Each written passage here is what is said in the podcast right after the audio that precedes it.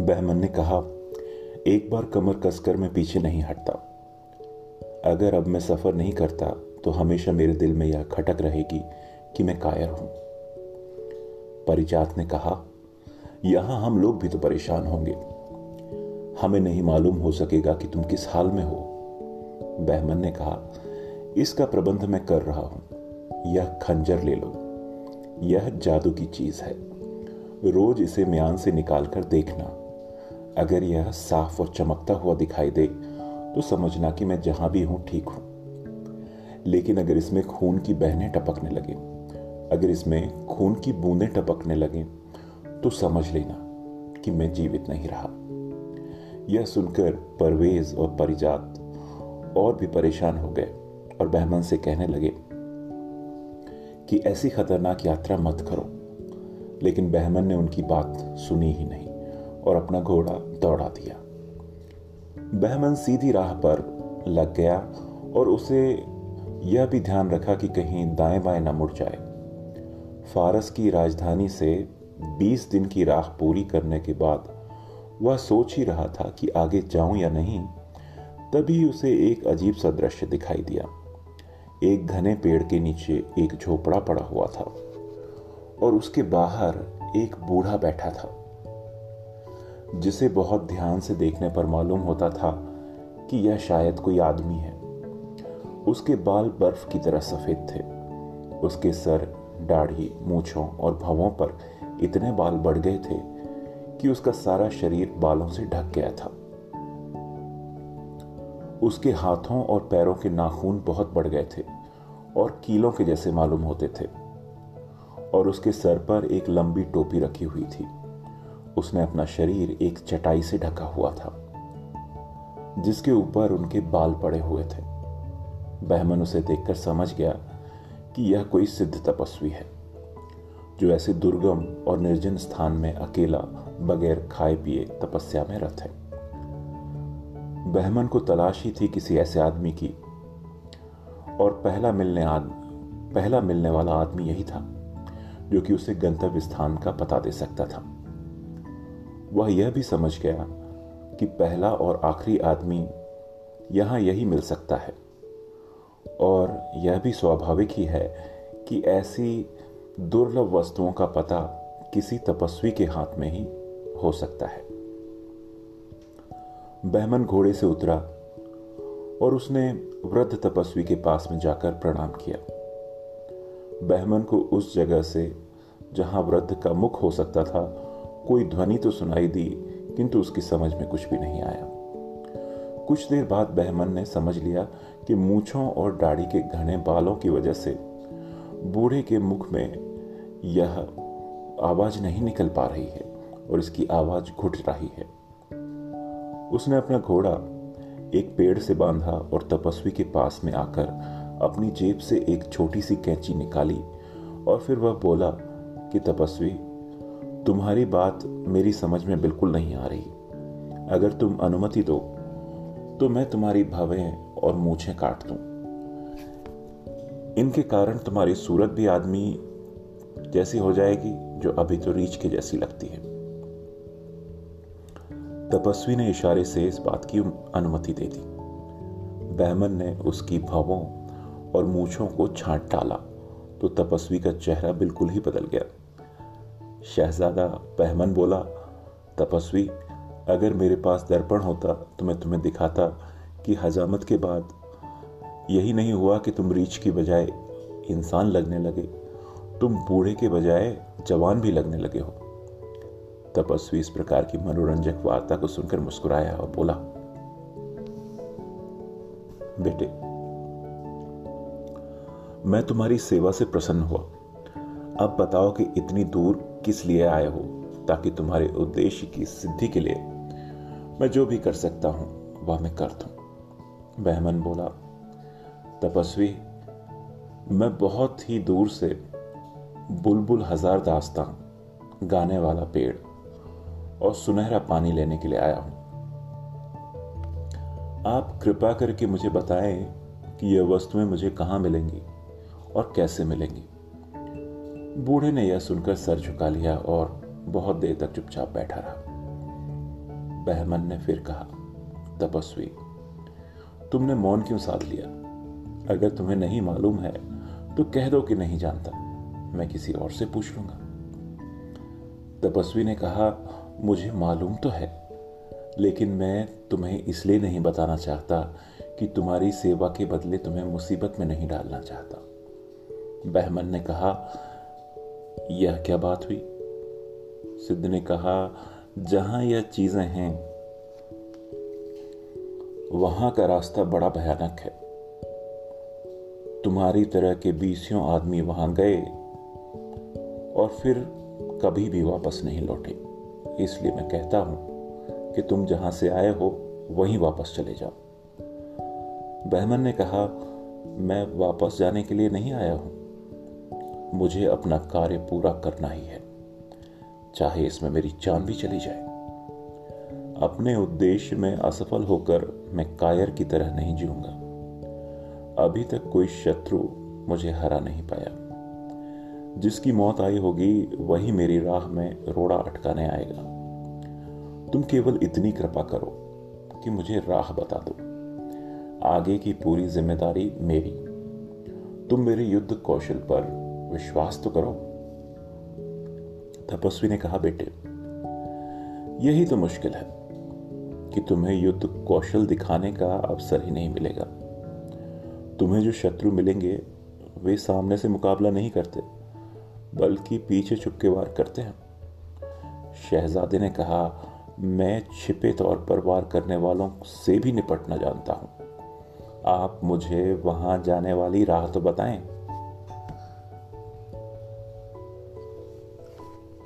तपस्वी ने उसे बहुत समझाया। लेकिन जब यह देखा कि बहमन किसी तरह अपनी जिद नहीं छोड़ता, और जब तक इसे राह मालूम नहीं हो जाएगी, ये टलने वाला नहीं है। तो उसने अपने झोले में से एक गेंद निकाली और कहा, मुझे तुम्हारी जवानी पर अफसोस हो रहा है, लेकिन तुमने तो जिद पकड़ के रखी है तो अपना भला बुरा तुम ही जानो। तुम सवार होकर उधर को जाओ, उस गेंद को भूमि पर गिरा दो। यह गेंद खुद ही लुढ़कने लगेगी और तुम इसके पीछे पीछे चले जाना। जब तक यह लुढ़कती रहे, तब तक तुम भी चलते रहना।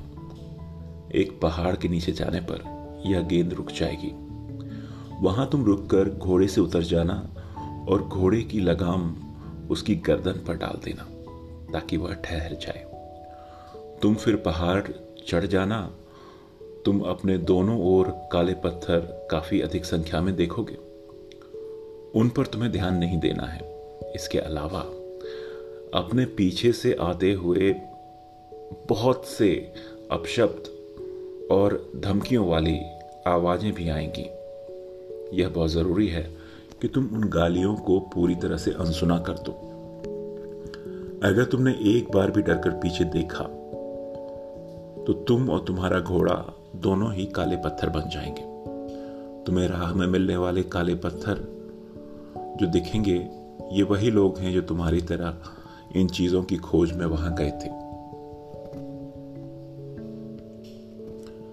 अगर तुम कुशलता पूर्वक पहाड़ की चोटी पर पहुँच गए तो वहाँ एक वृक्ष पर टंगा हुआ पिंजड़ा मिलेगा। जिसमें गाने वाली चिड़िया मौजूद है। उस चिड़िया की बातों से भी न डरना और उससे गाने वाले पेड़ और सुनहरे पानी का रास्ता पूछना। वह तुम्हें बताएगी कि ये चीज़ें कहाँ मिलेंगी। इन सब चीज़ों को पाने के बाद तुम्हारी राह में कोई खतरा नहीं रहेगा। मैंने तुम्हें यह सब ज़रूर बता दिया है, लेकिन मेरा अब यह, यही कहना है कि तुम वापस लौट जाओ।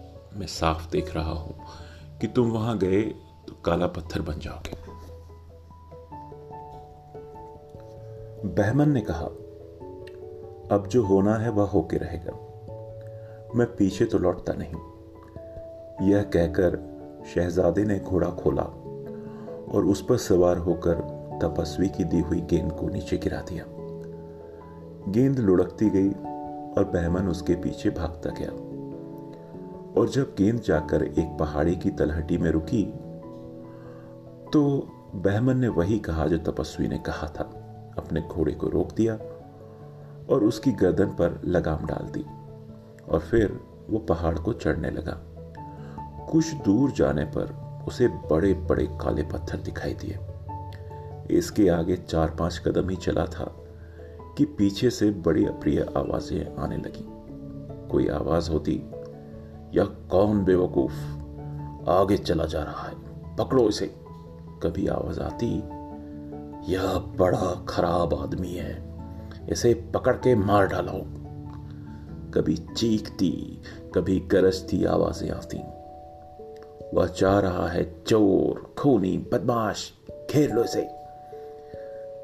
कभी हल्की सी आवाज़ आती, इसे पकड़ के बांधे रखना।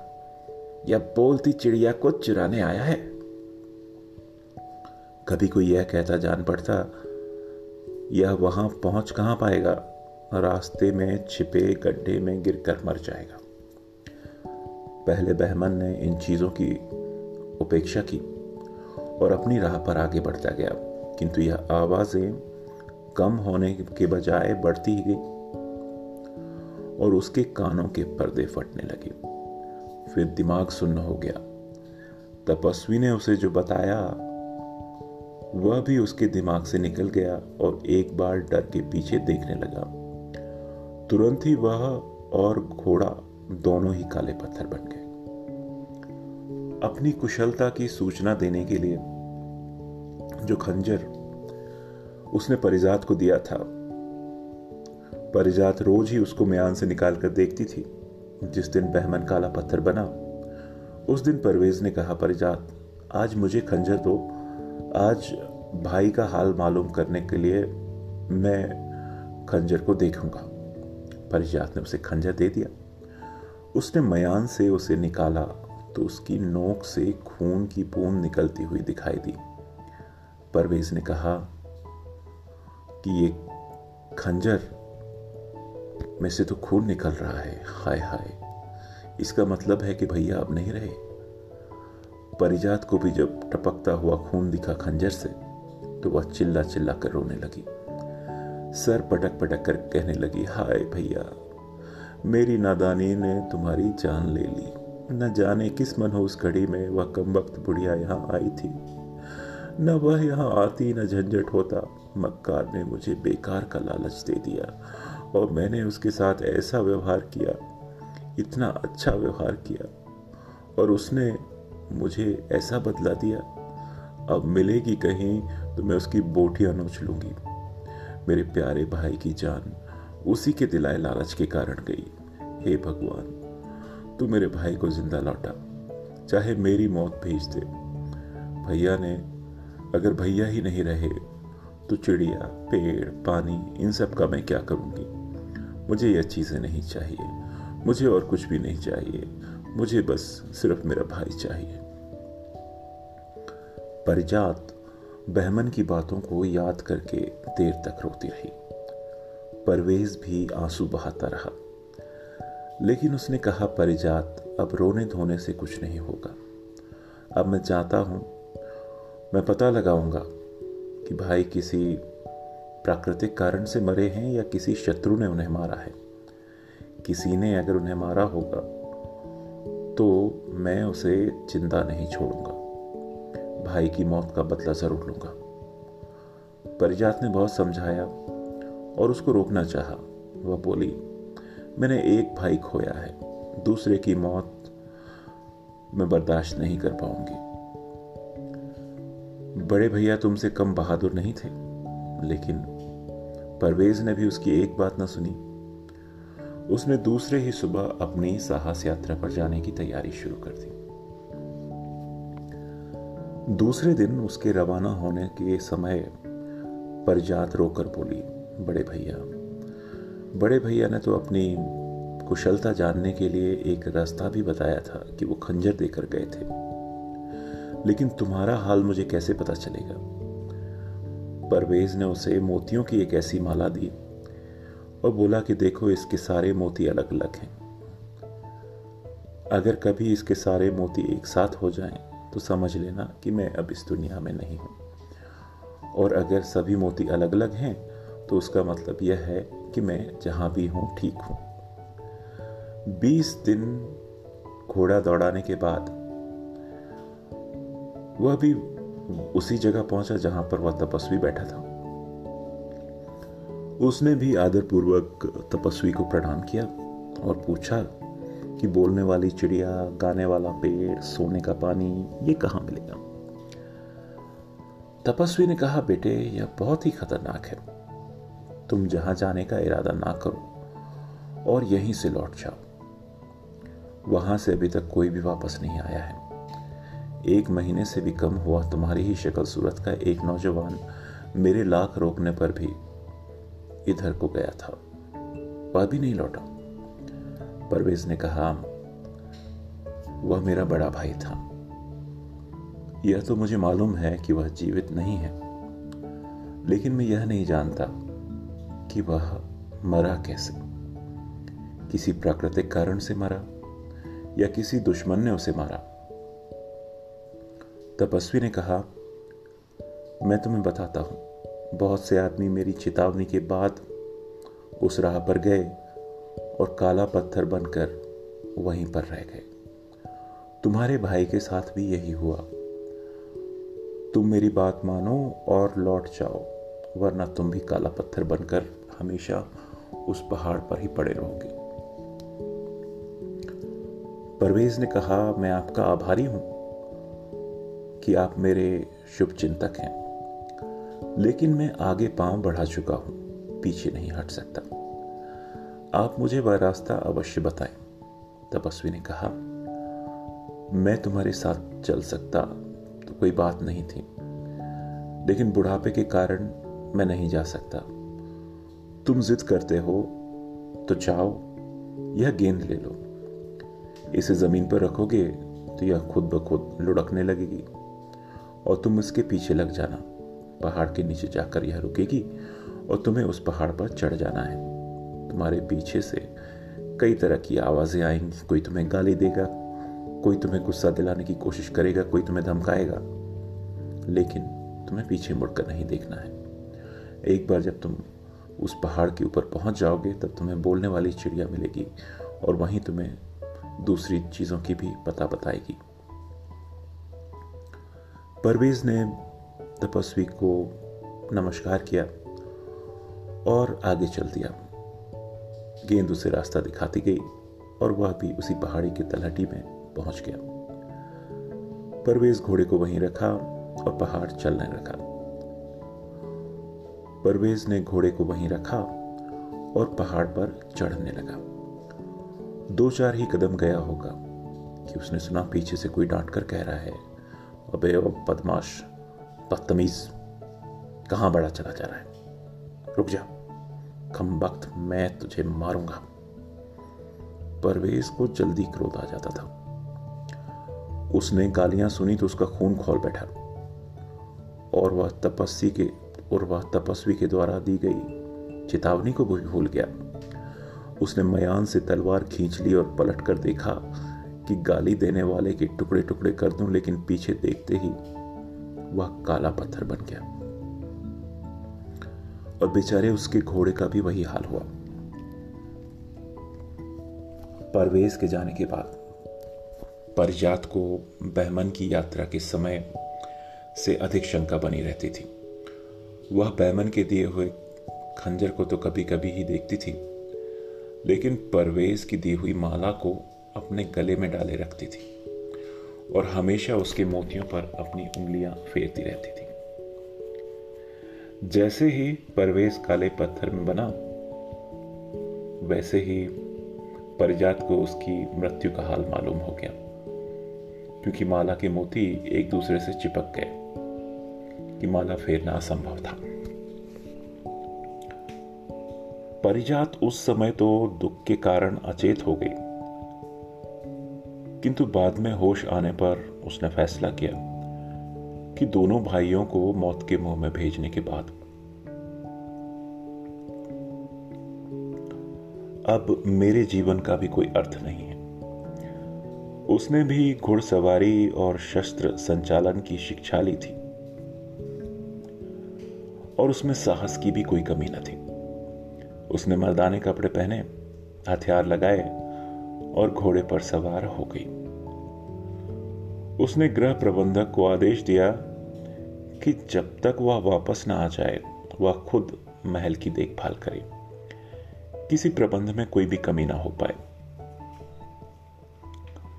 बीस दिन तक घोड़े पर चलने के बाद वह भी उसी तपस्वी सिद्ध पुरुष के पास पहुँची। उसने भी प्रणाम किया और बोला कि, हे तपस्वी कृपया मुझे बताएँ कि बोलने वाली चिड़िया, गाने वाला पेड़ और सुनहरा पानी कहाँ मिलेगा? व्रत ने कहा, तुमने कपड़े तो आदमियों के जैसे पहने हैं, लेकिन यह स्पष्ट है कि तुम स्त्री हो। तुम्हारे स्वर से यह पता चलता है। मुझे मालूम है कि ये चीज़ें कहाँ हैं। लेकिन तुम उन्हें क्यों पूछ रही हो, ये मैं नहीं समझ सकता। परिजात बोली जब से मैंने उनके बारे में सुना है, तभी से उन्हें पाने की इच्छा है। तपस्वी ने कहा, हैं तो वे चीज़ें संग्रहणीय, लेकिन उन्हें प्राप्त करने का मार्ग बड़ा ही खतरे वाला है। और तुम एक लड़की हो। तुम्हारे लिए अच्छा यही है कि अपनी इच्छा पर संयम रखो और उन्हें प्राप्त करने का विचार छोड़ दो। बड़े बड़े बहादुर उस राह पर जाकर वापस नहीं लौटे हैं घर लौट जाओ। परिजात बोली, तपस्वी, बीस दिन चलकर मैं यहाँ पहुँची हूँ। अब तो यहाँ से यूँ ही वापस नहीं जा सकती। आप कृपया मुझे विस्तार से बताएँ कि उस मार्ग में क्या क्या खतरे हैं, ताकि मैं उनसे निपटने का उपाय ढूंढ सकूँ। मेरा विचार है कि अगर मैं सोच समझकर आगे बढ़ूँगी तो हर तरह के खतरों का सामना कर सकूँगी। आप कृपया मेरा मार्गदर्शन करें। वृद्ध तपस्वी ने परिजात को वो सारी बातें बताई, जो उसने बहमन और परवेज को बताई थी। उसने कहा, खतरे सिर्फ़ तब तक हैं, जब तक कोई पहाड़ की चोटी पर ना पहुँच जाए। फिर तुम्हें बातें करने वाली चिड़िया मिलेगी। और वह तुम्हें गाने वाले पेड़ और सुनहरे पानी के स्थानों का भी पता बताएगी। लेकिन पहाड़ चढ़ने के समय अप्रिय और कटु शब्द सुनाई देंगे। रास्ते के सारे काले पत्थर इंसान हैं, जो इन्हीं तीनों की चीज़ की चीज़ों की खोज में आए थे। लेकिन गालियों और धमकियों से डरकर क्रोध आ गया, पीछे मुड़कर देखा और काला पत्थर बन गए। मतलब यह है कि वे केवल शब्द हैं और किसी का कुछ बिगाड़ नहीं सकते। परिजात ने कहा, अगर कोई पीछे मुड़कर न देखे तो कुछ नहीं होगा। तपस्वी, आप विश्वास करें, यद्यपि मैं स्त्री हूँ। लेकिन फिर भी सुने हुए किसी भी शब्द से विचलित नहीं होंगी। मैं ना तो इन आवाजों से भयभीत होंगी और ना उन पर क्रोध करूँगी। मैं पूरा आत्मसंयम रखूँगी। इसके अलावा मैं अपने दोनों कानों में कसकर रुई ठूस लूँगी, ताकि मुझे आवाज़ें सुनाई ही ना दें। व्रत ने मुस्कुराकर कहा, बेटी, मालूम होता है कि तुम्हारे भाग्य में ही ये तीनों चीज़ें बस, अब सब इस पर निर्भर है कि जो चाहे कुछ भी सुनाई दे, आदमी का असर अपने मन पर नहीं हो। तो तुम्हें कुछ भी सुनाई दे, वो बात को अपने दिल पे मत लेना। परिजात ने कहा, विश्वास रखिए। मैं आपकी दी हुई सलाह को पूरी तरह से मानूँगी। अब आप यह बता दीजिए कि पहाड़ को कौन सा रास्ता जाता है? बूढ़े तपस्वी ने कहा, बेटी, तुम होशियार हो। तो होशियार तो तुम बहुत हो। लेकिन मैं एक बार फिर तुम्हें सलाह दूँगा। कि घर लौट जाओ।